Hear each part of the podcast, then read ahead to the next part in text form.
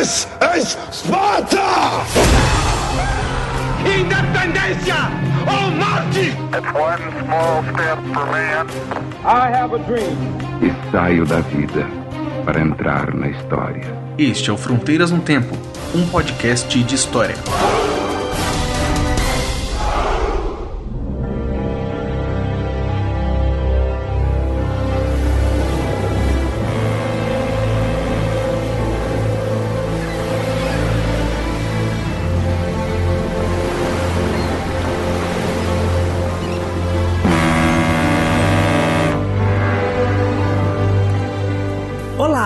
Aqui quem fala é o CA Oi, aqui quem fala é o Marcelo Beraba, e você está ouvindo o Fronteiras no Tempo. um podcast de história. Como vai, Beraba? Eu vou bem, CA, e você? Estou bem também, bem cansado.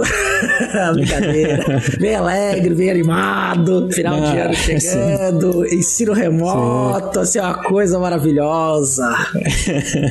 tá lindo, né? A gente achando que não podia piorar. Mas, enfim. Hoje estamos aqui com mais um episódio aí do Fronteiras e sobre o que, que nós vamos falar, senhor professor doutor CA. Nós vamos falar sobre a história da imigração para o Brasil. Muito bem, nós falamos já muito sobre alguns aspectos do Brasil imperial, da República, de vários componentes sociais e políticos, e um dos fatores, uma das situações importantes para se entender o Brasil enquanto nação, inclusive, é justamente entender o processo, fluxo migratório para o Brasil, para as Américas, né, que ocorreu especialmente na segunda metade do século XIX até a década de 1930, né? E que eu tenho certeza muitos ouvintes devem ter alguma ligação, alguma identificação, algum conhecimento, algum comentário. Então eu tô- já estou esperando esse tema assim a gente receber assim, há muitos comentários, muitas histórias. Porque sempre que eu estou dando aula desse tema, sempre é uma aula recheada assim de, de muitos, muitas histórias, né? Familiares, muitas histórias de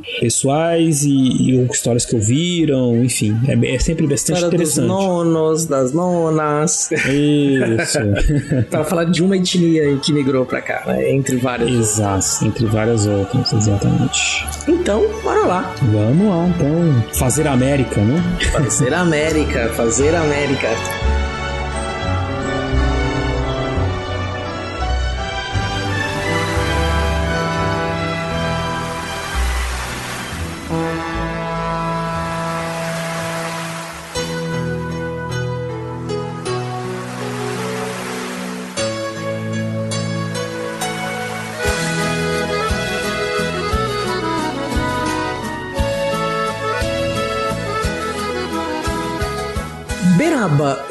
Coisa que muita gente confunde e não tem muito claro, né? A diferença entre imigração com I, e migração.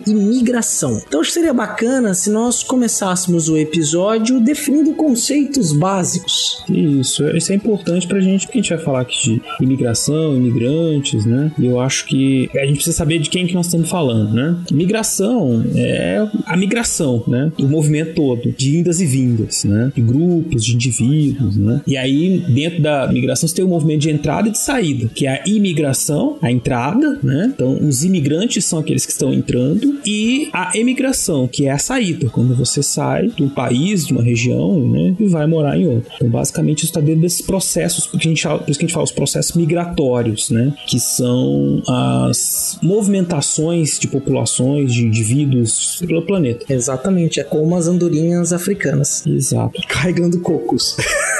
Isso, eu sabia que você ia fazer essa referência. tá esperando, tá esperando.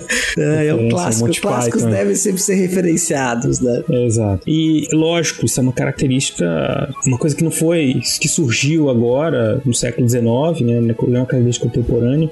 As populações humanas estão se movimentando desde que o Homo sapiens começou a sair, né? Da África e se encontrar com outros homos. E aí o que aconteceu com eles que a gente não sabe, mas o Homo sapiens está aí até hoje, né? Então a gente está sempre migrando, né? Os povos estão sempre se misturando, né? Em alguma medida, as culturas. No século XIX e no século XX isso se tornou assim, adquiriu, né? Uma, uma grande expressividade quantitativa, né? Muita gente, especialmente europeus, foram para o mundo inteiro, né? Na segunda metade do século XIX e por uma série de motivos. Os europeus também foram para o mundo inteiro colonizar o mundo, né? Aquele processo que a gente conversou no episódio sobre quando a gente falou da, da partida da África, quando a gente fala de, sempre que a gente fala de imperialismo, né? A gente tá falando uhum. desses movimentos. A própria conquista da América, né? Conquista da América também, totalmente. Especialmente os europeus estão sempre andando por aí essa que é uma migração espontânea, né? Diferente da migração forçada que foi a dos africanos para as Américas, né? Que eles foram trazidos forçadamente para trabalhar como mão de obra escravizada. E que sim, né? A gente já falou isso em vários episódios, que compõe, lógico, né, um dos principais elementos humanos, né, que compõem a nacionalidade brasileira. Isso é inegável. Mas durante o século XX, do 19 e do 20, né, milhões e milhões de, de portugueses, espanhóis, italianos, alemães, chineses, japoneses que vieram morar no, em terras brasileiras. Né? Ucranianos, poloneses, então teve Isso. bastante gente que acabou, por diversos motivos, né, ao longo do século XIX e no século XX, fazendo um movimento emigratório, né, saindo, virando emigrantes dos seus países de origem e imigrantes no Brasil. Então, no Brasil e nas Américas, a gente vai focar mais no Brasil especialmente, né, nesse momento, uhum. mas esse foi um processo que foi importante. Acho que é interessante dar alguns contextos, né, Beraba? Sim, por exemplo, o ouvinte deve estar se perguntando, vamos pensar, o que estava acontecendo no mundo no século XIX, no século XX, que levou a essa grande movimentação? Bom, no caso brasileiro, eu acho que nós precisamos fazer uma distinção, assim. Existe uma imigração, um tipo de imigração, de políticas de imigração que vem antes de 1850 e depois de 1850, tá? E no Brasil a imigração está ligada diretamente com questões relacionadas à mão de obra, né? A substituição do trabalho escravo pelo trabalho livre, né? Não só isso. Mas antes até disso, né? Antes de, de acabar o tráfico de escravos, tráfico de africanos, né, para serem escravizados, já havia um debate muito grande na sociedade brasileira, até na época da vinda da família real portuguesa, em que o Brasil já era pressionado para terminar o tráfico né, e já se pensava em políticas, em formas de promover essa imigração, porque isso é interessante. É uma imigração que é espontânea, as pessoas não são obrigadas a vir, mas o Brasil, durante o século XIX, esteve discutindo e implementando políticas públicas de atração desses imigrantes para, para o território nacional. Inclusive, né, nos anos 40, tinha um lema que era o Brasil não é longe daqui. Inclusive, é um livro de uma historiadora chamada Flora Susekind, é um, um título do texto. Esse livro já tem para mais de 20 anos, é um livro sensacional, que era um uhum. slogan germânico, né? Vamos falar germânico porque não havia Alemanha ainda, do Sacro Império sim, Romano sim. Germânico, para incentivar as pessoas a virem ao Brasil, emigrarem para o, emigrarem para o Brasil.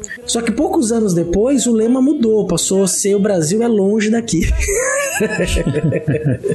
é, outros fatores também que contribuem é justamente pensando nos alemães é essa questão do sentimento nacional, né, que vai surgir só lá pro final do século XIX. Entre os principais imigrantes que, que vieram assim primeiro, né, os alemães estavam ali junto com os portugueses, tinha um contingente grande de alemães que vieram para cá, né, uhum. na primeira metade do século XIX, principalmente porque eram alemães, não, vamos dizer alemães germânicos, né, pessoas que não tinham uma ligação com a terra, né, lá no caso assim, tinha uma questão cultural e tudo, né, apesar de ser também muito fragmentado, mas como muitos eram pobres, não possuíam terras, né? vir para a América era uma possibilidade de você conquistar terra e liberdade, que era um negócio muito importante. Uma influência da Revolução Francesa muito presente em algumas regiões do que seria depois a Alemanha, uhum. era é, fazia com que eles tivessem esse anseio, né? conquistar terras para ter liberdade e vir para para a América era uma possibilidade de que isso acontecer. Exato, Berabi. E tem uma coisa que é importante, a gente está falando no século XIX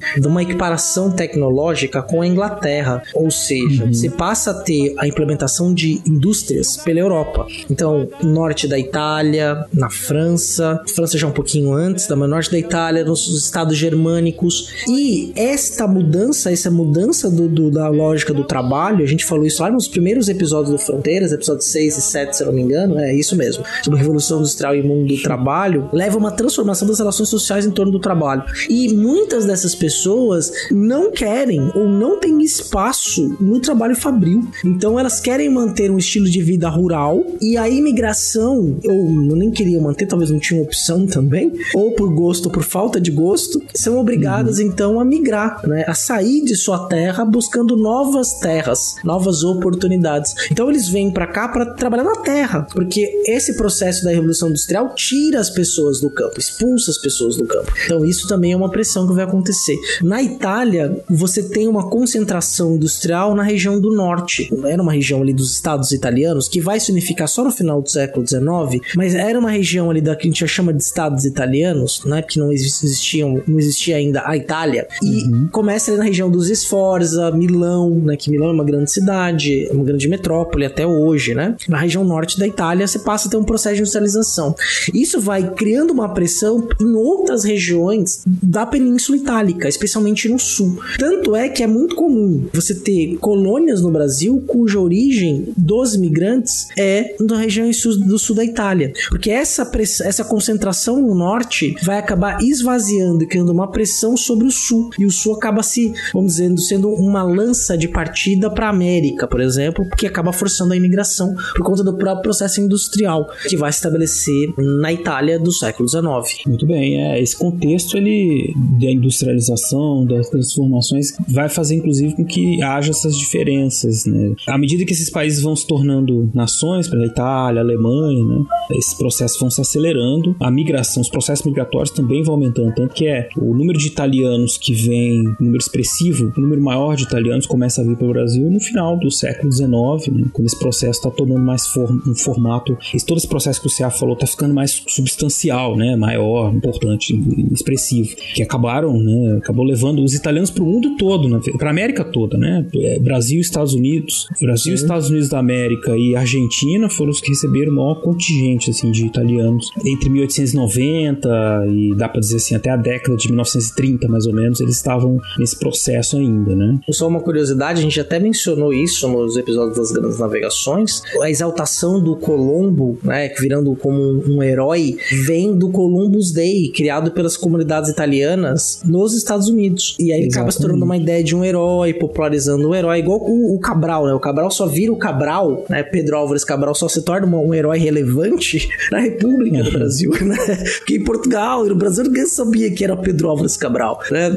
A culpa não era do Cabral ainda, né? Depois ele leva Exato. a culpa. E por que que você faz isso? Você quer criar um, um e o Cabral era, o perdão, Colombo era genovês. Então você quer criar a ideia de um herói italiano que chegou à América, que conquistou a América, né? Sim, que descobriu sim. a América. Então você ressalta a figura. E no Brasil a questão do descobrimento, a coisas, questões heróicas ligadas a um passado mítico, né? Então você vai ter relações também com essa ideia do nacionalismo e com Sim. as populações que estão vindo para cá. Então tem todo esse simbolismo, é muito importante pra gente entender esse processo, né? De você criar símbolos que vão criar identidade nessas populações que estão se mudando, criando novas comunidades em outros lugares. Exatamente. E em termos de, de número, a gente está falando dos italianos, então que tem uma comunidade expressiva no Brasil. Os fluxos migratórios que vieram da Itália para cá foram muito expressivos, mas é inegável que assim, os que são mais expressivos são os portugueses, né? O que pode deixar assim o nosso ouvinte, brasileiro e português, um pouco em dúvida, né? Como assim? Os portugueses vieram para cá porque os portugueses já estavam aqui, né? O Brasil passou pela independência. O que aconteceu com esses portugueses que estavam aqui? Eles tornaram imigrantes automaticamente assim que o Brasil ficou independente, né? O caso português é evidente que é diferente. Ele na independência, assim que aconteceu o processo de independência, os portugueses podiam optar, né, se tornar brasileiros ou continuar portugueses, né? Basicamente o que aconteceu foi que os proprietários de terra escravos, por pressões inclusive legais, tiveram que tomar a nacionalidade brasileira, né, para manter seu status. E muitos comerciantes ou representantes de casas comerciais portugueses mantiveram a sua nacionalidade, né? Inclusive tem uma história, uma série de histórias muito interessantes que falavam assim não só dos casos portugueses, mas ingleses, franceses que viviam aqui e que eram representantes de casas comerciais, que eles viviam um certo um celibato, né? Porque não casavam, evitavam ter filhos com brasileiras, porque em caso de morte não existia uma legislação específica para heranças, né, de imigrantes, de não brasileiros, e aí os juízes geralmente pegavam todos os bens da casa de comércio, que era uma, uma representação de uma casa de comércio estrangeira, e passavam para os filhos, né? Então, geralmente o sujeito vinha para cá como cachê né? E, e representante comercial. E aí ele ficava vivendo aqui tentando evitar se, se misturar muito, casar, né? Pra não causar esses problemas de herança. Mas esses portugueses que aqui ficaram, né? Que depois se tornaram brasileiros, foram, evidente, incorporados e depois nós tivemos muito um fluxo migratório de portugueses vindo para cá durante a segunda metade do século XIX, no século XX, uma quantidade bastante expressiva também, para fazer todo tipo de trabalho com uma mesma perspectiva, uma perspectiva parecida com essa dos italianos, de vir conquistar, ter terras, né, pra, enfim, progredir, né, conseguir coisas melhores do que eles estavam vivendo em Portugal. É, porque tem essa também, né? As pessoas mudam porque elas querem algo melhor para a vida delas. Você não vai sair da tua bom. terra, cruzar o oceano, cruzar o oceano num vapor, né?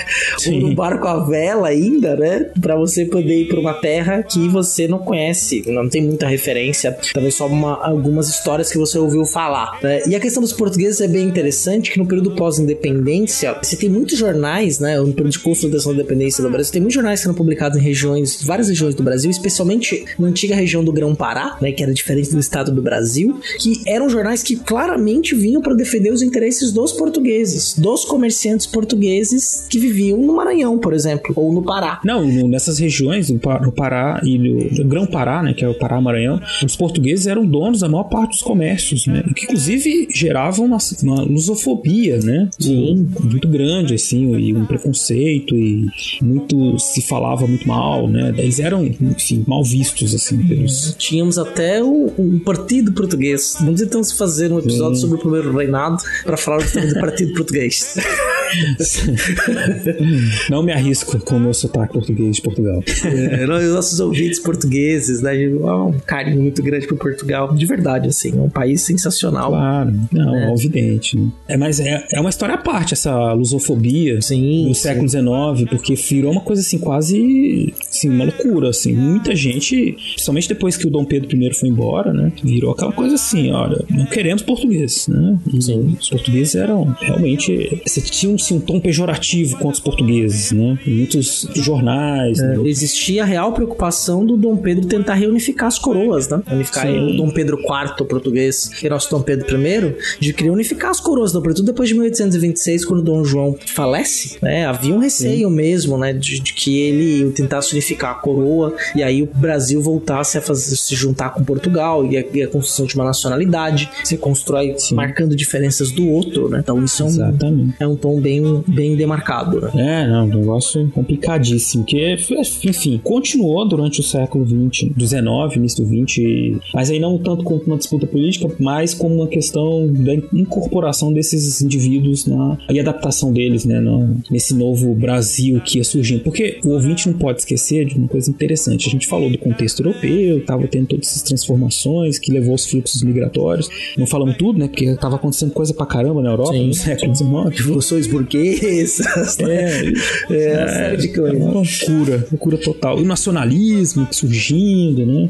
Então o negócio tava fervendo lá. Mas tem um contexto brasileiro, né? Que é esse de que o Brasil se tornou independente e nós tínhamos um Estado imperial, né? Parlamentarista, mas não existia uma nação brasileira. Que é ser brasileiro? Qual é a diferença dos brasileiros e dos portugueses? Tudo isso estava sendo construído de cima para baixo pelo Estado. O governo, os burocratas do Estado imperial, eles tinham assim um, desejo real de que as ações deles fossem no sentido de construir a nação brasileira. Por isso, as políticas de imigração, definir quem que vai vir para o Brasil, quais são os povos, qual é a cara dessas pessoas, é para eles visto como uma, um projeto de civilização. né? Então eles não podiam trazer qualquer um, eles queriam trazer um quem eles o Brasil incentivasse a vir para cá seria o Brasil do futuro. né? Então eles estavam já planejando isso, o que, que seria esse país, estavam construindo isso com base nessas políticas de imigração. E aí a gente entra no- nas explicações, né, assim, do porquê essas políticas de imigração se tornaram tão expressivas. Pois não se quem pensar que há de ser grande o nosso fado.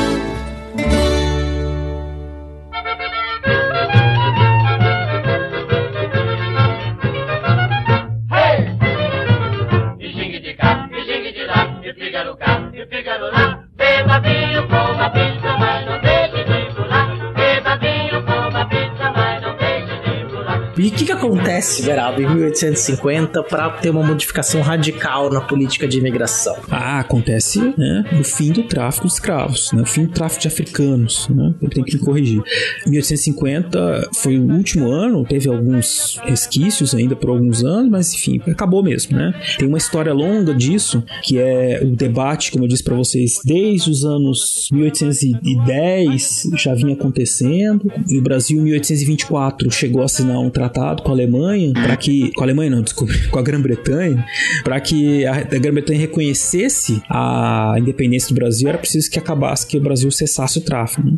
Coisa que, então, nós estávamos já comprometidos a fazer em 1824, só foi acontecer mesmo em 1850, depois também de muita pressão, né? Tentar a velha história da lei lá, Bill Aberdeen, né? Que era a lei que os próprios ingleses se otorgaram o direito de sequestrar, de, de capturar navios negreiros, né? E também de atacá-los, afundar, enfim, que é coisa que a gente já falou em alguns episódios aqui.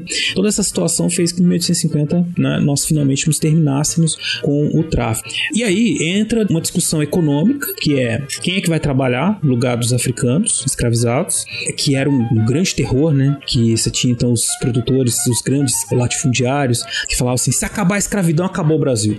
era assim, era um drama, né? E realmente é, o, o, sistema escravista era um, um, dos pilares da economia nacional, né? Mas eles é, achavam que seria assim, a desorganização total da produção e que o Brasil ia acabar, né? Que o Brasil ia virar Cuba, essas coisas. Não, tô brincando. Não usavam essa expressão, mas era.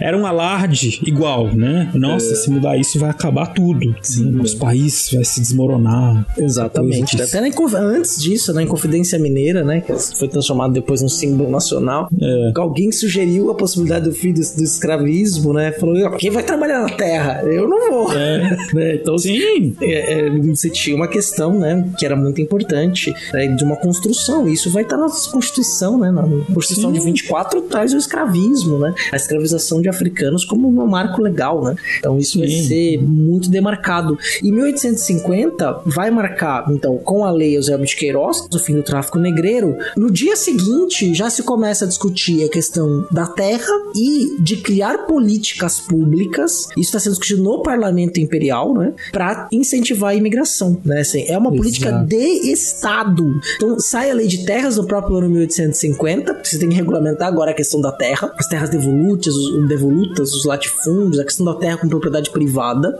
e também uma política para trazer imigrantes. Por essa razão, né, para suplantar uma mão de obra que para eles acabaria se extinguindo sozinho, sim. e também para, já essa ideia já aparece ali, branquear o Brasil. Ah, sim, isso é importante, que eu tava falando que eu falar tinha duas questões, falei só uma, que era econômica, e tinha essa outra questão, vai, da formação da nação, com política, né, política, uhum. vamos chamar de política. Branquear, né, você tinha já, quando eu tava tendo esses debates já sobre o fim do tráfico, muita gente que defendia o fim do tráfico, você lê os discursos da Câmara, dos deputados, não era assim por achar que o sistema escravista era muito ruim, ou que ou por isso, por aquilo. Não era por humanidade ou por, por empatia com os escravizados, era porque essas pessoas muitas vezes defendiam, muitas vezes não, basicamente elas defendiam que a vinda de africanos para o Brasil era uma coisa ruim, porque ela já tinha corrompido muito dos nossos comportamentos, já tinha deixado a sociedade brasileira viciada, ruim, preguiçosa, tudo que era de ruim era por culpa dos africanos. E quanto mais africanos continuassem vindo, pior ia ficando a sociedade. Então, aquela perspectiva que eu falei assim, de construir uma nação, eles pensavam uma nação que fosse diferente dos africanos,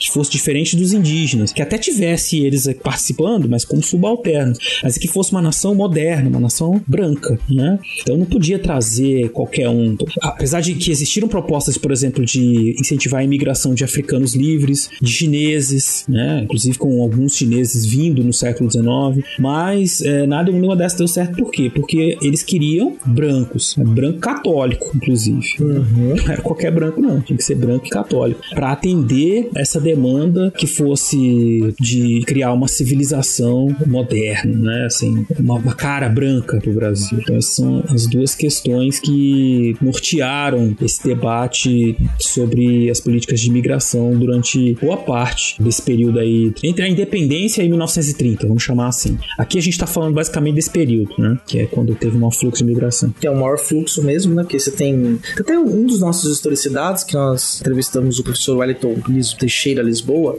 que ele estudou, inclusive, faz comparação de dois movimentos movimentos migratórios e migratórios no final do século XIX e, no, e do século XX para o XXI. Então ele caracteriza uhum. essa questão da imigração, tem aquele imigrante que vem, fica pouco tempo, que vem para fazer um se estabelecer, alugar uma casa para ou ficar num lugar para trabalhar, ele é considerado um imigrante, mesmo que seja só uhum. transitório. Então ele caracteriza muito bem, vai ter link no post, né, para quem quiser depois ouvir, é lá da primeira temporada do Historicidade. Uhum. Bem interessante essa conversa. Então se discute muito isso. O último episódio do Historicidade sobre a questão dos, ofensas verbais também lida com a questão da imigração, né? Dos alemães. É, dos alemães. É, é, muito bom o programa, né? Gostei bastante como ouvinte e co-produtor, né? é, você sabe que, agora, isso que você falou das terras me lembrou uma questão também importante no processo das políticas de colonização, que é assim, o que, que esse imigrante vai fazer aqui, né? Uhum. Então, por, definimos a cara, nós queremos branco católico, né? Tinha um problema sério, o ouvinte já pensa, por que não protestante, né? Tinha gente que defendia isso, porque o Brasil tinha a religião oficial que era catolicismo. E aí, inclusive no Código Criminal de 1931 era proibido professar qualquer outra religião, né? Tinha uma pena, era um crime praticar qualquer outra religião.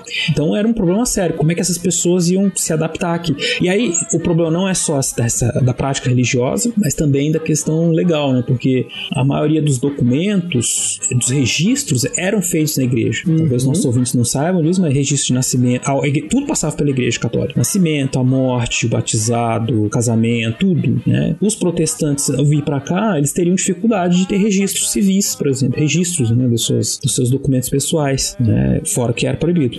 Só uma curiosidade, né? É, essa questão era tão imbricada desde o período colonial, vamos dizer assim, da América Portuguesa, que o registro de nascimento obrigatório só vai acontecer em 1917. Sim. Porque até então você não tinha conseguido estruturar uma república, um sistema público, um é. sistema de cartórios, que no Brasil o cartório ele é público, mas ele, ele não é do Estado, não é do Estado, ente é. privado. Só em 1917. A Constituição é 1891 e essa questão do registro civil dos indivíduos é só em 1917. Aí tem uma série de regulamentação do sobrenome, né? No século XIX, às vezes é difícil você descobrir quem era irmão de quem, porque os sobrenomes às vezes eram radicalmente diferentes. É.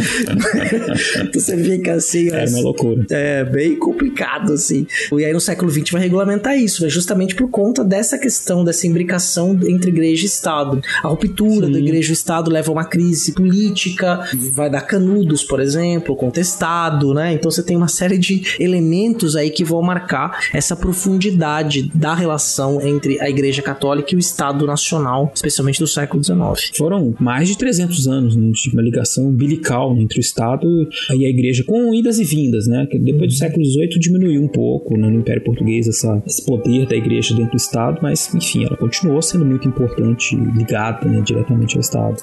Tem até outra história também que o Dom Pedro II, na década de 1850, tentou fazer essa, algumas reformas, tentou passar para fazer com que nas regiões que houvesse colonos se criasse um cartório civis, né? Lugares para fazer registro civil de quem não fosse católico, né? E não, mas isso gerou um problema sério com padres, com párocos que eram responsáveis por esses registros, porque eles tiravam uma renda desses registros também, né? Então eles não aceitaram e, e tinha resistências também entre a elite, e aí acabou que não deu certo isso com dissociar só na República que isso tomou forma, né? Mas aí então dizia, tinha dois debates, né? eles vão trabalhar para alguém ou eles vão colonizar, eles vão ter terras, né? Tinha um grupo que defendia que eles viessem como trabalhadores, principalmente os grandes produtores rurais que estavam aqui no Sudeste, né? Que era produtores especialmente café na segunda metade do século XIX. Esses queriam que eles viessem, aí a questão da lei de terras que o Serra falou é importante, porque quando eles vêm, é preciso existir uma regulamentação mais clara de como funciona a posse, compra, venda de terra, justamente para interditar ou para controlar o acesso desses imigrantes à terra e dos imigrantes dos, de todo mundo, né? Que a lei de terras acabou significando assim um marco da consolidação do latifúndio, né? Porque muita gente, os pequenos produtores, os camponeses acabaram tendo muita dificuldade para acessar a propriedade legal da terra, foram expulsos, né? Perderam às vezes a sua convivência tradicional com a terra. Por essa comercialização com a terra, muita gente acabou se perdendo. Rolou uma grilagem, Porra, daí que vem o nome, né? Grilagem. Terra cantada, né? Exato. É. Que é outra história também. Essa coisa da lei de terras é muito interessante pra estudar a história assim, dessa da história fundiária né, do Brasil. Sim. A lei de terras é um divisor, né?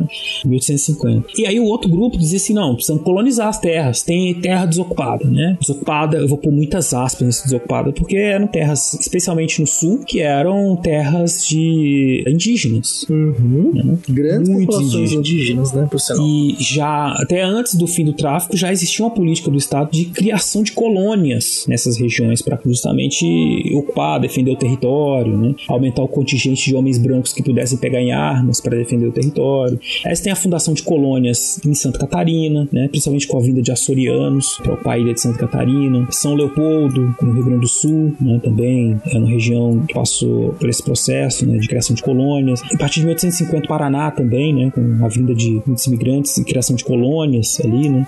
Existe hoje em dia uma historiografia que, que trabalha com essa, esse período de 1850 que está vendo assim que tinha colônias de imigrantes, mas também tinha nacionais se envolver, pessoas que eram da- daqui que foram colonizar, colonizar, né? foram lá brigar com os índios pelo, pela terra nesse período também, né? não foi só a imigração estrangeira. Em Santa Catarina, um pouquinho antes da década de 50, até o Dom Pedro autorizou a criação de um falanstério em Juí, Santa Catarina. O falanstério era uma das doutrinas do Fourier, que depois foi chamado de socialista utópico, né? Que era uma tentativa de conciliação do mundo do capital com uma justi- certa justiça social, né? Para o trabalhador ter liberdade, não ser explorado pelas indústrias, né? E aí foi autorizado, não, não durou muito tempo, ele não, não vingou, mas chegou até essa experiência. Inclusive, você tem jornais na corte que noticiaram com muita felicidade a, a inauguração do primeiro falanstério, que seria uma sociedade científica baseada na racionalidade, divisão igual, né? O jornal O Globo, que é- não é o mesmo Globo de hoje, mas é um Globo que circulava na corte, estampa, reproduz uma imagem de um falanstério,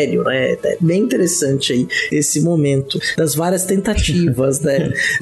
Sim. ah, eles estavam tentando fazer de tudo para esse pessoal, para eles ficarem, se estabelecerem ali na terra, né? que não era um negócio muito simples, né? Sim. ter que desbravar tudo aquilo ali, enfim. E realmente eles enfrentaram toda a resistência dos indígenas, que ainda estão por lá, né, os que muito sobreviveram até hoje. E são culturas muito presentes, apesar de ligeiramente apagadas, ou ligeiramente ou muito apagadas pela, por uma historiografia tradicional, né? Que vê o sul muito com aquela coisa, a terra dos colonos, e geralmente os negros e os indígenas ficam como secundários, uma, uma nota de rodapé. Né? E é interessante porque esse debate ele é de longa data. O Fernando Henrique Cardoso, lá nos anos 60, escreveu Sim. Cor e Mobilidade Social no Rio Grande do Sul, que ele já começa, inclusive, a discutir com a historiografia gaúcha para justamente desmistificar essa ideia, né? Só que aí tem toda uma questão de crise, que o escravo é, é meio coisificado, né? É, é tratado de uma forma tipo ideal, né? Uma sociologia. Era, eles são sociólogos, né? Mas foi um trabalho extremamente importante para ajudar a desconstruir essa visão de que o Sul era simplesmente a terra dos homens, dos imigrantes, do gaúcho, né? Que era um homem branco, que não tinha participação dos negros escravizados, né? E das Sim, populações sim. indígenas também. Embora os indígenas nesse livro apareçam muito pouco, né? É mais a questão do negro escravizado mesmo. Sim, sim. Ah, porque é uma questão recente. A gente discutiu vários episódios que a gente fala de, de questão indígena, né? O índio é totalmente apagado da historiografia, do debate acadêmico, né? Sim. Por pressão dos movimentos sociais negros, os- essa reconstrução, essa reinterpretação da história e do papel dos negros acaba acontecendo primeiro, antes do que a dos indígenas. É coisa de 20, 30 anos que a gente começou a inserir, a estudar os indígenas e o papel que eles têm em todos esses processos e a vê-los como protagonistas, como pessoas que também estavam envolvidas né, em todos, todos esses processos de colonização, enfim, de transformação, de criação mesmo do Brasil, né, que a gente conhece hoje em dia. E em relação a tudo isso, né, esse projeto de branqueamento, essa vinda de trabalhadores, eles acreditavam que iam civilizar o Brasil. Só que você vai ter um efeito um pouco distinto disso, não é? É, porque não vieram exatamente os imigrantes que eles imaginavam, quer dizer, não era só porque eram brancos, né? A realidade mostrou que havia um choque cultural muito grande. Não era a civilização que eles queriam, vamos dizer. Eram camponeses, iletrados, tanto é que você tem muita questão de sobrenome, de gente que quer ter uma nacionalidade estrangeira, né? Que às vezes o sobrenome não é igual, porque às vezes a pessoa chegava sem documento, ou com documentos que não dava, não era Sim. muito legível, e aí o, o nome muda, o sobrenome muda. Ele é brasileirado, ele é aportuguesado, né? E mais do que isso, mais importante do que isso, não é só essa questão do letramento, né? Porque letramento se adquire, mas eles se isolam, eles criam comunidades fechadas em si próprias. Então, Exato. você vai ter uma em algumas regiões do país, né? Você vai ter comunidades que de imigrantes que vão ficar fechadas em si próprias, né? Sim, que justamente por isso acabam não vingando, né? Você tem. Porque aí os colonos vão embora, ou se dissolve, né? A coisa não, nem sempre funcionava como se imaginava, né? No plano ideal era assim: ó, nós vamos trazer os brancos, os camponeses brancos, eles vão vir pra cá e vão modernizar todo o campo brasileiro, o mundo rural. Porque eles sabem plantar, eles sabem colher, eles são, têm uma visão lá pra frente. Aqui a gente fica fazendo os, os africanos plantarem, colher, e os africanos não sabem fazer isso, por isso que a nossa agricultura é atrasada, né? Esse era o pensamento deles. É muito diferente do que hoje a gente sabe que, na verdade, muito das técnicas agrícolas que levaram ao sucesso da cana-de-açúcar, de muitas outras culturas do Brasil, algodão, tabaco, foi por conta das técnicas agrícolas trazidas pelos africanos quando eles foram escravizados. Eles que adaptaram, eles que transformaram essas produções em, em sucessos comerciais que possibilitaram que elas vingassem, né? Mas enfim, na, na cabeça da elite era isso, vamos trazer, que eles vão modernizar. E chegou que não modernizaram nada, eles também, no começo vieram alguns camponeses, mas esses eram camponeses pobres e que passaram por processo de adaptação para poder produzir, se isolaram, então não houve aquela modernização. Tinha até um deputado que dizia assim que era contra as colônias, por quê? Porque elas ficavam isoladas, e ele dizia assim que o homem é como um diamante, ele, ele só fica brilhante quando ele se encosta, ele roça em outro, né? Então, se deixa eles isolados lá, não tem progresso nenhum, não adianta nada. A gente precisa. Ele defendia então que o- os imigrantes viessem para cá para trabalhar na lavoura para os fazendeiros que já estavam estabelecidos, né? Que aí sim poderia haver um progresso. E depois, na segunda metade do século XIX, começaram a vir muitos proletários pobres, né? E muitos foram se ocupar do comércio, trabalharam um tempo na fazenda, depois foram para a cidade, né? Não causou o efeito que se imaginava. Deu muito certo, não, entre aspas, enfim, teve uma relevância maior nos, nas regiões, nos estados, províncias do sul, né? Justamente porque eram províncias que ainda estavam passando por um processo de interiorização, né? Elas ainda eram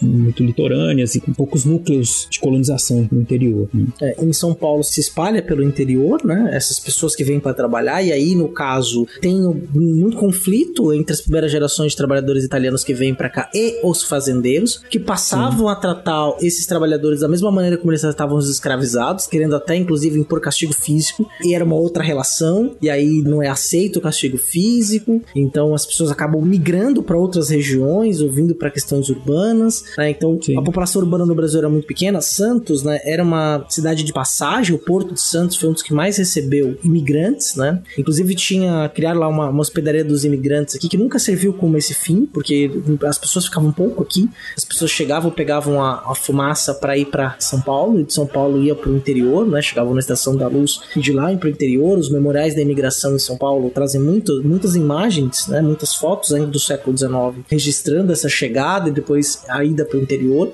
Ficam em Santos, por exemplo, muitos portugueses, que aí marca até inclusive uma- um sotaque de Santos, que é um, um sotaque com S sibilado, não tão marcado como os dos cariocas. Os cariocas falam o S mais acentuado, como os portugueses. Mas se você perceber, os portugueses falam com esse S mais longo. Em Santos Sim, sim. tem um pouco disso. Menos, né? Porque aí você vai ter outras tradições culturais, né? outras presenças, né? Mas também Sim. tem essa marca. No Rio de Janeiro, eh, são cidades muito portuguesas, né? Que ficaram muito portuguesas por causa da imigração. Que eles já não eram mais, faziam parte do mesmo período, né? Do mesmo, vamos colocar, do mesmo território, embora separados pelo oceano, mas que pertenciam a países diferentes nesse processo de imigração. Chega nesse processo. Da portuguesa já adaptado à língua, vão abrir seus comércios, aí a padaria vai ser um dos comércios muito marcados das colônias portuguesas, né, dos, dos comerciantes portugueses, além de outros, né, secos e molhados, armazéns. Embora, olha que interessante, só um detalhe, né? Você tem a produção no campo do café, mas a comercialização do café feita para exportar, ela era dominada pelos ingleses. A bolsa do café, os grandes os grandes comerciantes, os grandes corretores da negociação do café eram os ingleses. Os armazéns pertenciam a ingleses. Boa parte do capital do café também não ficava muito por aqui, não. Ele remetia para matriz, que era a Inglaterra. Né? Olha só, são os roubados.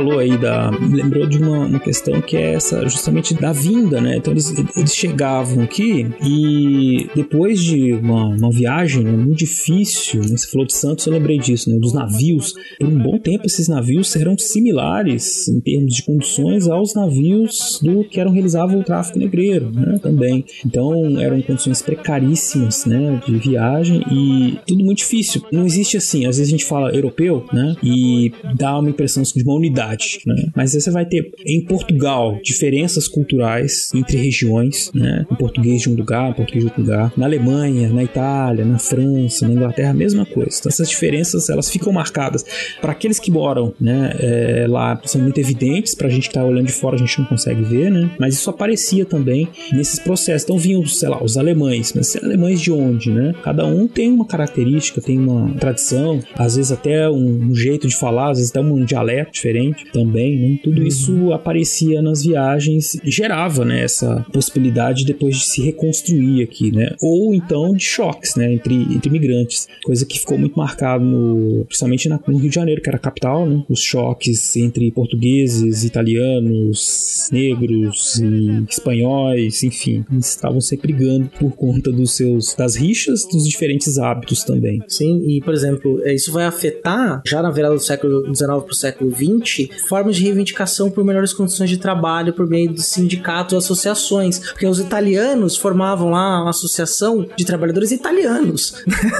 e aí você, é, exatamente. E aí você tem uma questão que é bem interessante, né, que você vai ter essa disputa entre grupos pelo direito de estar presidindo sindicatos. Isso gerava vários conflitos também nos espaços urbanos, né? Sindicatos antes que eram comandados por negros, que já estavam trabalhando aqui há mais tempo, quando percebia-se, era tomado com uma comunidade específica, ou espanhóis, ou italianos, ou portugueses, né? e excluía os negros da representação e da possibilidade de reivindicação de direitos, né? Então, isso vai gerar uma série de conflitos internos dessa questão da imigração, né? Porque vem com uma cultura muito marcada, raízes culturais, às vezes até certas rivalidades que vão ser criadas aqui. Certas não, vão ser criadas muitas rivalidades aqui. Agora, é, outra coisa que você falou que também acho que é importante falar é isso, dos maus tratos, né? Que esses imigrantes sofriam, só com uma diferença muito grande. Por exemplo, o que acontecia com os africanos que eram escravizados. Por quê?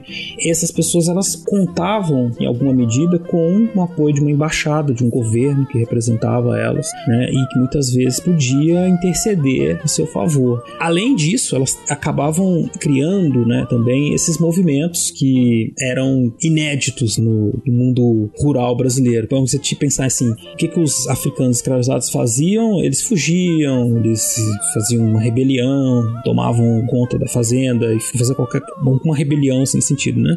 E aí passou a surgir casos, por exemplo, como o que aconteceu com imigrantes alemães que reclamando dos maus tratos né, no século XIX fizeram uma greve, né? Uma coisa que ninguém sabia como lidar. Eles fizeram uma greve porque eles queriam mais comida e eles queriam pão e vinho, né? Eles queriam vinho, queriam mais comida e vinho. E o que causou um grande choque, assim, né? Nos brasileiros, nos fazendeiros, né?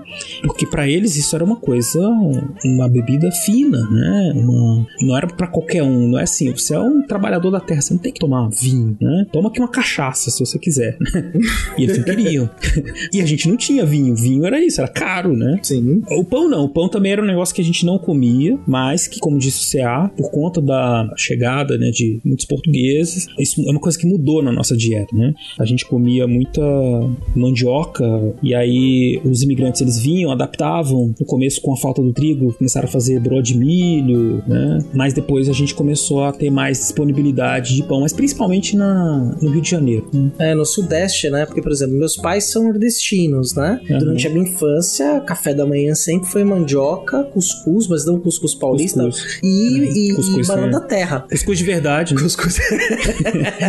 ah, não, cuscuz paulista é bom demais. Não, ah, não. não é bom, mas, mas pode não, dar outro é... nome. Pra quem é. você vai chamar de cuscuz, cara? Dá outro nome. Pô, cuscuz é outra coisa aquilo ali, né? é, mas o cuscuz, banana da terra, a mandioca. Vixe, comia mandioca todo dia. É bom demais, né? No, os nossos ouvintes do norte e nordeste, provavelmente. No, no, norte do país, então, no Pará é uma outra questão, né? Uma outra, é. Um outro hábito alimentar, né? Mas no sudeste, né? Onde, embora no norte, no Pará vai ter uma concentração muito grande de colonos japoneses. Uhum. Produção de melão, por exemplo, tem muito a ver com colônias japonesas, né? No Brasil, no Pará. Vai ter uma concentração muito forte, né? Aí em São Paulo também, obviamente, né? Que tem a ver lá com a Revolução Meiji, né? Que é um processo muito Sim. parecido que tá acontecendo na Europa, que acaba, as pessoas acabam saindo de lá, né? É, imigrando. E muita gente de Okinawa, né? Da, da ilha de Okinawa. São Paulo é muito marcado, os colonos okinauanos, né? Mas que vai marcar hábitos, né? E como o Beraba tava muito bem falando, a questão do consumo do pão. E aí hoje você tem padarias né, de norte a sul do país, o pão francês, né? Que a vira, começa a virar moda quando o Dom João VI está aqui, né? Mas o, a proliferação dele pelo país vai se dar aí justamente depois desse, com esse processo aí de imigração e de mudança de hábito alimentar. É, porque assim, se teve choque cultural, teve também adaptação. Né? Tem uma citação do, do Curtiço, do Aloysio Azevedo, que ele fala um pouco dessa aculturação alimentar. Né? Essa citação tá lá no texto da História da Vida Privada, que eu vou ler para vocês aqui. Diz assim: E Jerônimo abrasileirou-se. A aguardente de cana substituiu o vinho. A farinha de mandioca sucedeu à broa. A carne seca e o feijão preto ao bacalhau com batatas e cebolas cozidas. A pimenta malagueta e a pimenta de cheiro invadiram vitoriosamente a sua mesa. A couve mineira destronou a couve à portuguesa, o pirão de fubá ao pão de rala. E desde que o café encheu a casa com seu aroma quente, Jerônimo principiou a achar graça no cheiro do fumo não tardou a fumar também com seus amigos. Né? Então é a troca, né? Eles foram se adaptando, transformando, né? Mas ao mesmo tempo, nossos hábitos alimentares incorporaram muita coisa de todos esses povos que vieram para cá, como disse o CA. Né? Assim, é fácil a gente identificar a influência da culinária italiana, da culinária japonesa, né? Que, o que mais tem no Brasil é temaqueria, né, cara? Uma época aí. Tinha cada em cada esquina. É, e depois as paleterias mexicanas, né? Paleterias mexicanas, que, no, que ninguém no México conhece, né? É, ninguém conhece, igual o temaki com creme cheese, né? com manga.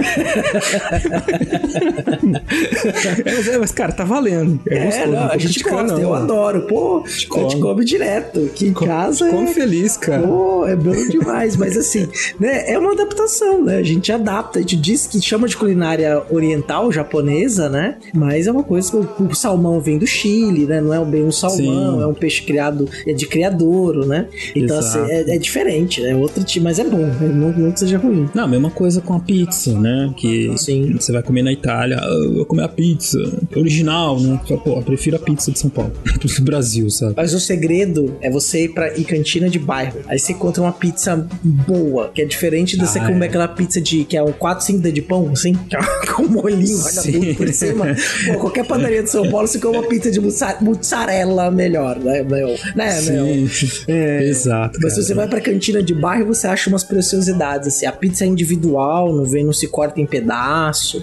Ela é um pouco maior que a nossa pizza brotinho. Você acha, consegue achar com massa fina e tal. Mas tem que Sim. dar uma, tem que dar uma vasculhada. E, e sem essa lenda aí de que é um, um cara lá, um, um italianão que tá fazendo a sua pizza. Porque quando eu morava em São Paulo, na pizzaria do meu bairro lá, que era uma delícia, quem fazia era um cearense, o cara mandava super bem, cara, assim, uma delícia, cara. A melhor pizza que eu comi na minha vida até hoje, assim. Ah, não se Eu compara, não sei cara. se é minha memória efetiva. Não é bairrismo, não, mas Bairrismo, né? saiu de São Paulo, é difícil achar uma pizza boa, hein?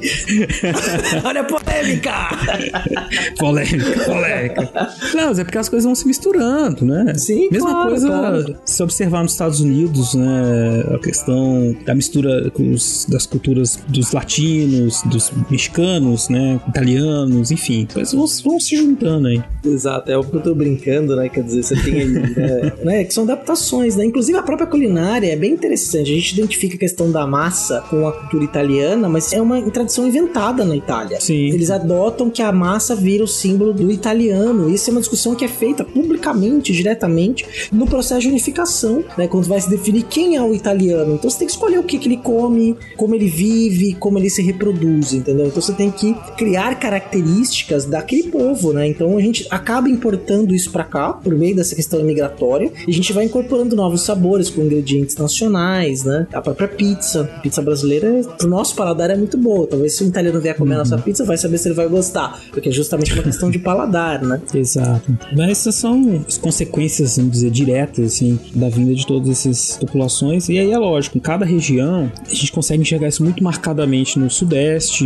e no Sul, né? Por conta de toda essa dinâmica política, econômica que vigorou aí, especialmente na segunda metade do século XIX e, a ascensão do café, né? a colonização do Sul e a ascensão do café, absorvendo a maior parte desses imigrantes. Mas esse processo que a gente está falando de aculturação, de transformação, de alimentação, de, de, de, isso acontece, não é, não é característica dos imigrantes, né? Então, processo desses contatos de populações diferentes e está presente em outras regiões eh, do Brasil também, enfim, com cada uma com suas características, né? E aí, Beraba, muito provavelmente os nossos ouvintes devem estar se perguntando, né? Quando a gente está falando da questão da imigração, das várias possibilidades, é claro que esse tema rende muitos outros episódios, muitas outras histórias, né? Uhum. A gente está fazendo aí uma perspectiva, um, um, panorama, e seria bacana nós falarmos aí de alguns números que envolveram a imigração para o Brasil. É, como eu disse, né? A gente tem difícil antes de 1870, 1850. Na verdade, a gente tem 1872 o primeiro censo da população brasileira,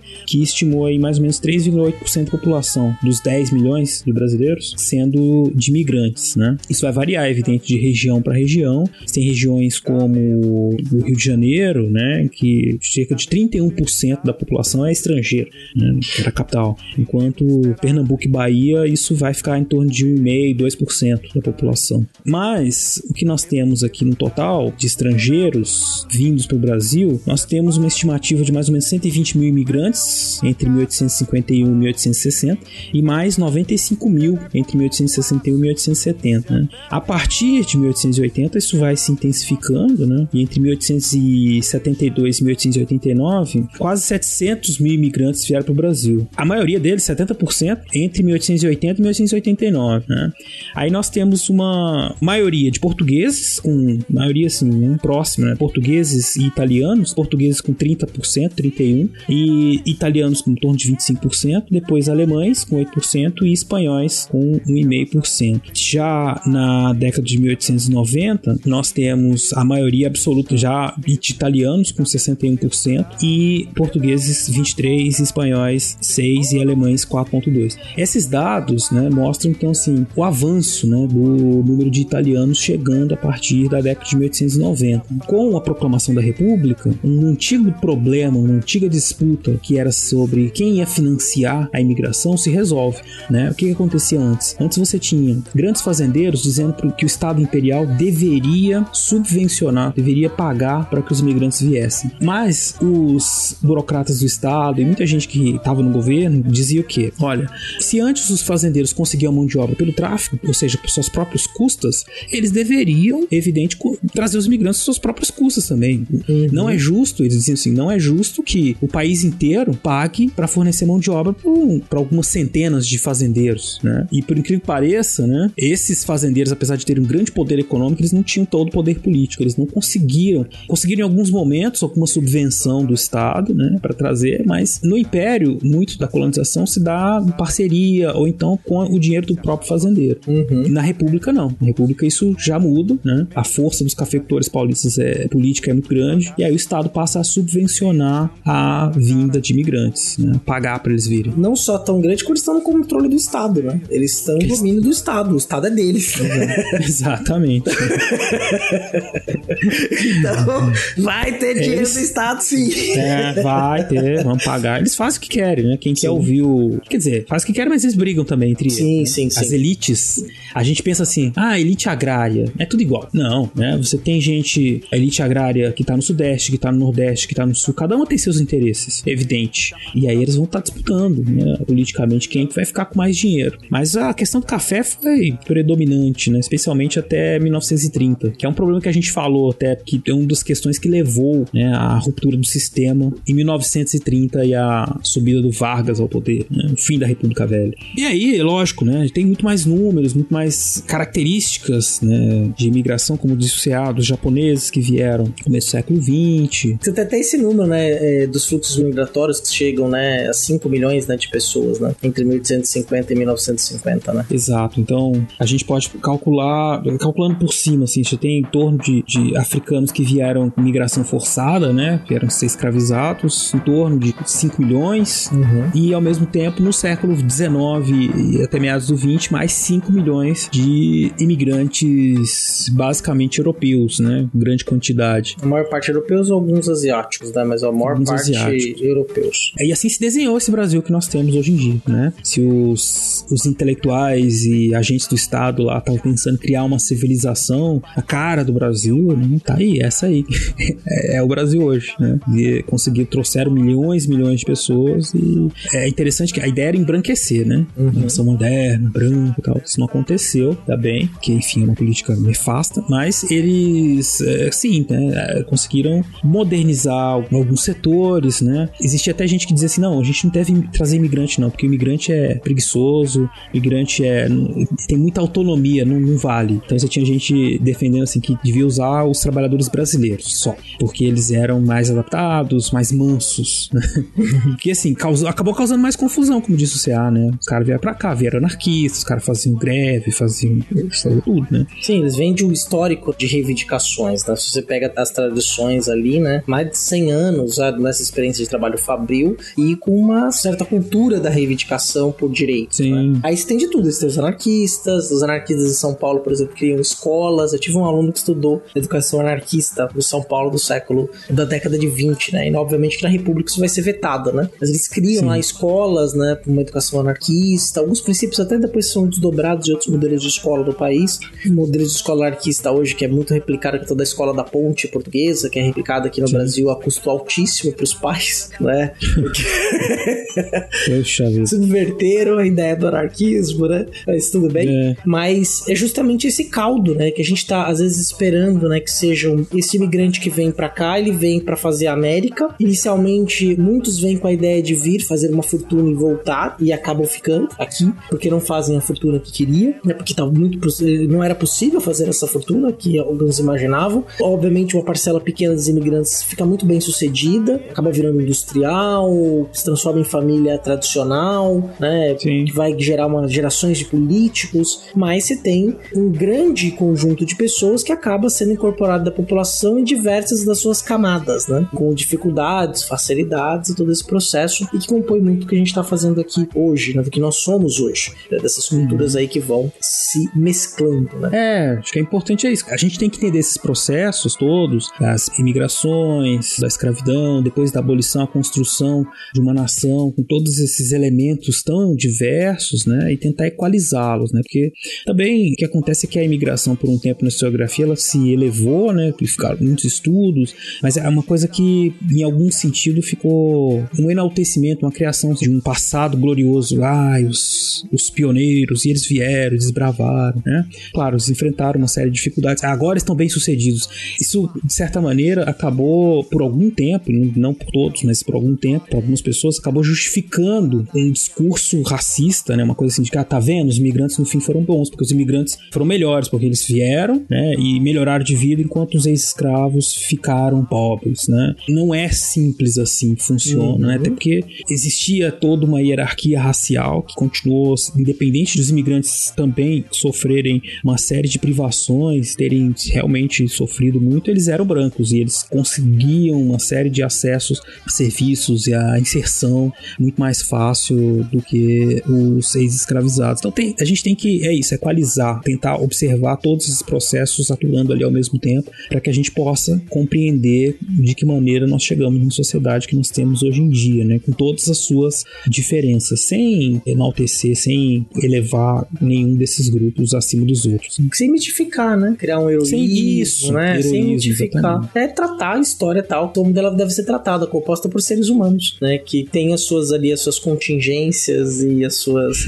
os seus contextos específicos, né? E sabendo que é, se criou uma história, que se construiu mitos em torno dessa questão da imigração, justamente para a composição de uma identidade ou uma nova identidade nacional. Então esse é um ponto aí bem importante pra gente mencionar Mas é engraçado como isso vai e vem, porque कि a política de imigração acabou nos anos 30 justamente porque as pessoas diziam que esses indivíduos que vinham do exterior é, traziam, mesmo sendo brancos, né, eles só traziam é, coisa, assim, uma cultura ruim pro Brasil, por assim dizer, né? Então você teve um período, e aí a gente tá entrando num período de ultranacionalismo, né, anos 30, os próprios é, europeus vão ou voltar pra Europa ou vão ficar por lá, né? Muitas vezes, e, e aí a gente tá falando de Itália, Alemanha, todo mundo sabe o que tá acontecendo lá nesse período, né? Mas é que o Vargas também, né? Acaba com, a, com as políticas de imigração e tenta nacionalizar tudo, né? Agora é, ou é nacional ou não é. Né? É, proibir língua, né? Proibir falar de língua, ensino da língua alemã e italiana em, escolas, por exemplo, Isso. né?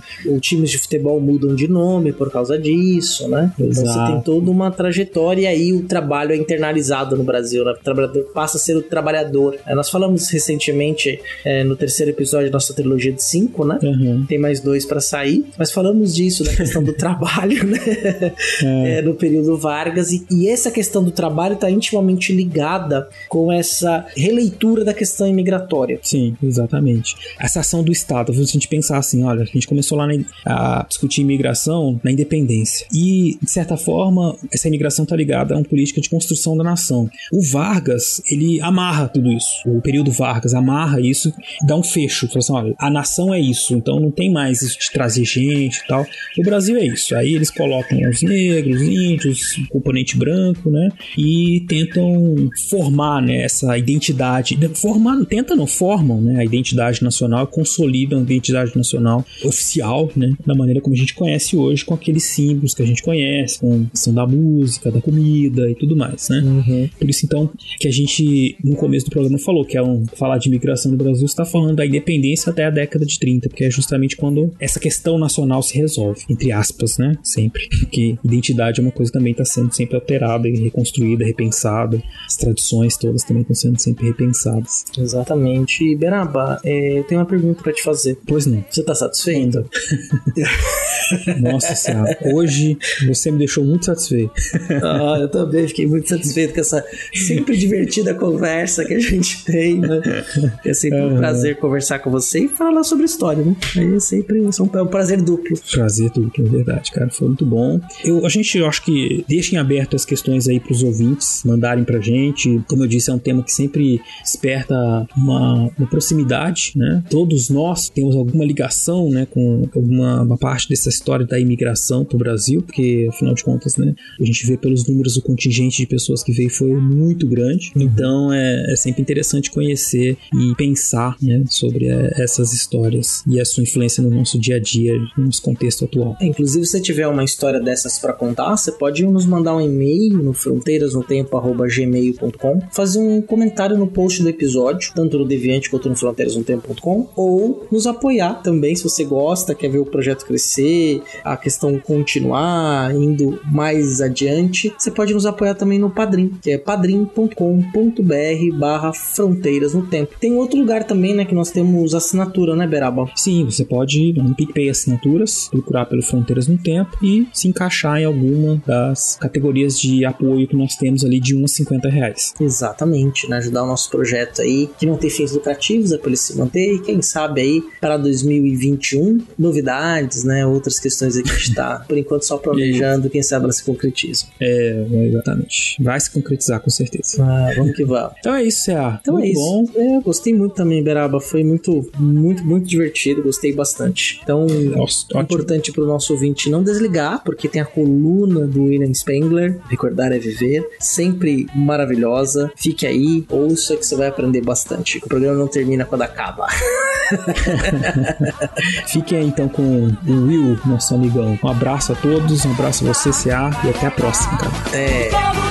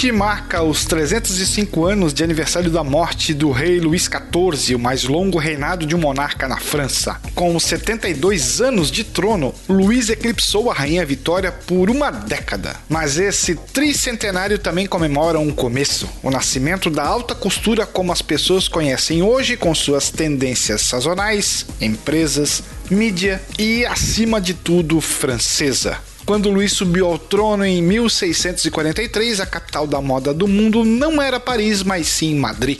A moda tende a seguir o poder e durante os últimos dois séculos, mais ou menos, a Espanha tinha desfrutado sua idade de ouro, acumulando um vasto império global que alimentou uma economia doméstica em expansão. O estilo espanhol era estreito e rígido, tanto fisicamente e figurativamente, e a cor predominante era o preto. Não só o preto era considerado sóbrio e digno pela firme monarquia católica dos Habsburgo, mas a tintura preta de alta qualidade era extremamente cara e os espanhóis exibiam a sua riqueza usando tanto dele quanto possível. Eles anunciavam suas ambições imperiais assim e a Espanha importava corantes de suas colônias no México, enquanto os exploradores e os exércitos da Espanha conquistavam um novo mundo sua moda conquistava o velho mundo, e o estilo espanhol foi aprovado nos tribunais em toda a Europa. Assim como os aristocratas franceses importaram suas modas da Espanha, eles compraram suas tapeçarias de Bruxelas e suas rendas e espelhos em Veneza. Eles não tinham muito escolha, pois a França simplesmente não estava produzindo bens de luxo de qualidade comparável. Isso até o reluzente Rei Sol Luís XIV entrar em cena com suas perucas e saltos altos. Luís XIV resolveu mudar isso e ao longo do seu reinado ele conseguiu de forma brilhante luxo era o novo ideal do rei. Os móveis, tecidos, roupas e indústrias de joias que ele estabeleceu não só asseguravam o emprego de seus súditos, mas fez da França a líder mundial em gosto e tecnologia. Seu astuto ministro das Finanças, Jean-Baptiste Colbert, disse a famosa frase de que a moda era para a França o que as minas do Peru foram para a Espanha. Em outras palavras, deu origem a um valioso mercado interno de luxo e de exportação extremamente lucrativa. Nada que pudesse ser fabricado na França foi autorizado à importação. Luiz uma vez ordenou que seu próprio filho queimasse seu casaco porque foi feito de tecido estrangeiro. Um rigoroso código de vestimenta e etiqueta foi imposta na corte, assegurado um mercado estável para as roupas e joias de fabricação francesa. A maior sacada do Rei Sol foi ter criado o magnífico Palácio de Versalhes, que assombrou e causou inveja em todos os outros reinos. Nada como um palácio reluzente e gigantesco para tombar com a cara de todo mundo. O nome de Luís XIV continua a ser sinônimo com o antigo regime que a Revolução desmantelou. O absolutismo político, luxo incomparável, glória militar e esquemas artísticos e arquitetônicos grandiosos. Mas enquanto muitas de suas inovações e reformas não sobreviveram à selvageria da Revolução, a moda e a indústria têxtil fundada pelo rei ainda está forte, trazendo fama e fortuna para a França. Na altamente regulamentada e especializada indústria da alta costura, flores artificiais, bordados, brocados, botões e plissados continuam a ser feitos à mão, usando as mesmas habilidades tradicionais e técnicas transmitidas a partir do século XVII. De algum lugar no tempo para fronteiras, eu sou William Spengler.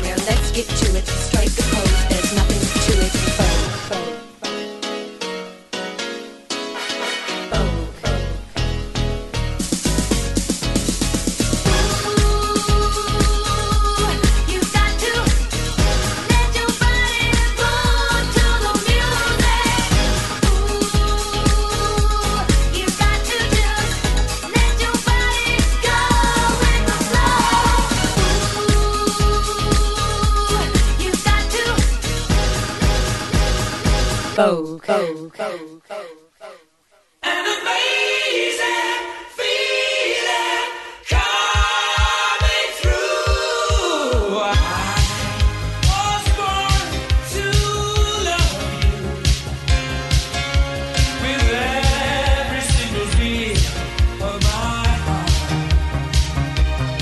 E, obviamente, nós não podemos encerrar este programa sem agradecer as nossas madrinhas e padrinhos, pois sem vocês esse programa não seria possível de ser realizado mantendo a sua periodicidade. Alexandre Estrapação Guedes Viana, Alexandre de Souza Júnior, Aline Lima, Anderson Garcia, Anderson Paz, André Luiz Santos, André Pocinholo, Andréa Silva, Andressa Cardoso, Arthur Cornejo, Bruno Scamparim, Carlos Alberto Palmezani, Carlos Alberto Júnior, Carolina Leon, Ceará, Charles Calisto Souza, Cláudia Bovo, Iane Marculino, Eduardo Lopes, Elisnei Oliveira, Ettore Ritter, Felipe Rosa, Felipe Santana, Flávio Henrique Dias Saldanha, Iago Mardones, Yara Grise, Isaura Helena, João Carlos Ariede Filho, José Carlos dos Santos, Letícia Duarte Hartmann, Lucas Aquel, Luciano Beraba, Manuel Mácias, Marcos Sorrilha, Maiara Araújo dos Reis, Maera Sanches, Moisés Antiqueira, Paulo Henrique Dinúzio, Rafael, Rafael Alves de Oliveira, Rafael Serafim, Rafael Saldanha, Rafael Zipão, Rafael Almeida, Rafael Bruno Silva Oliveira, Renata Sanches, Rodrigo Halp,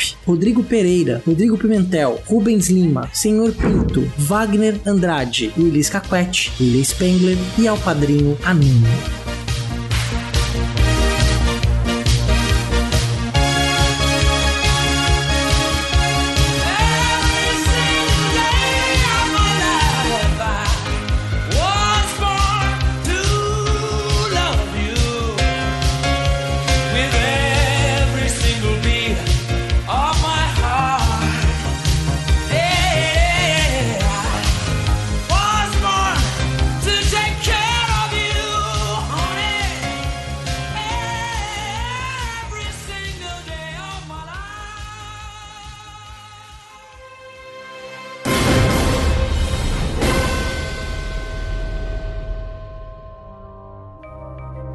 Este programa foi produzido por Mentes Deviantes. deviante.com.br. Esse programa foi editado por Adriano João Videomaker. Produções audiovisuais e podcasts.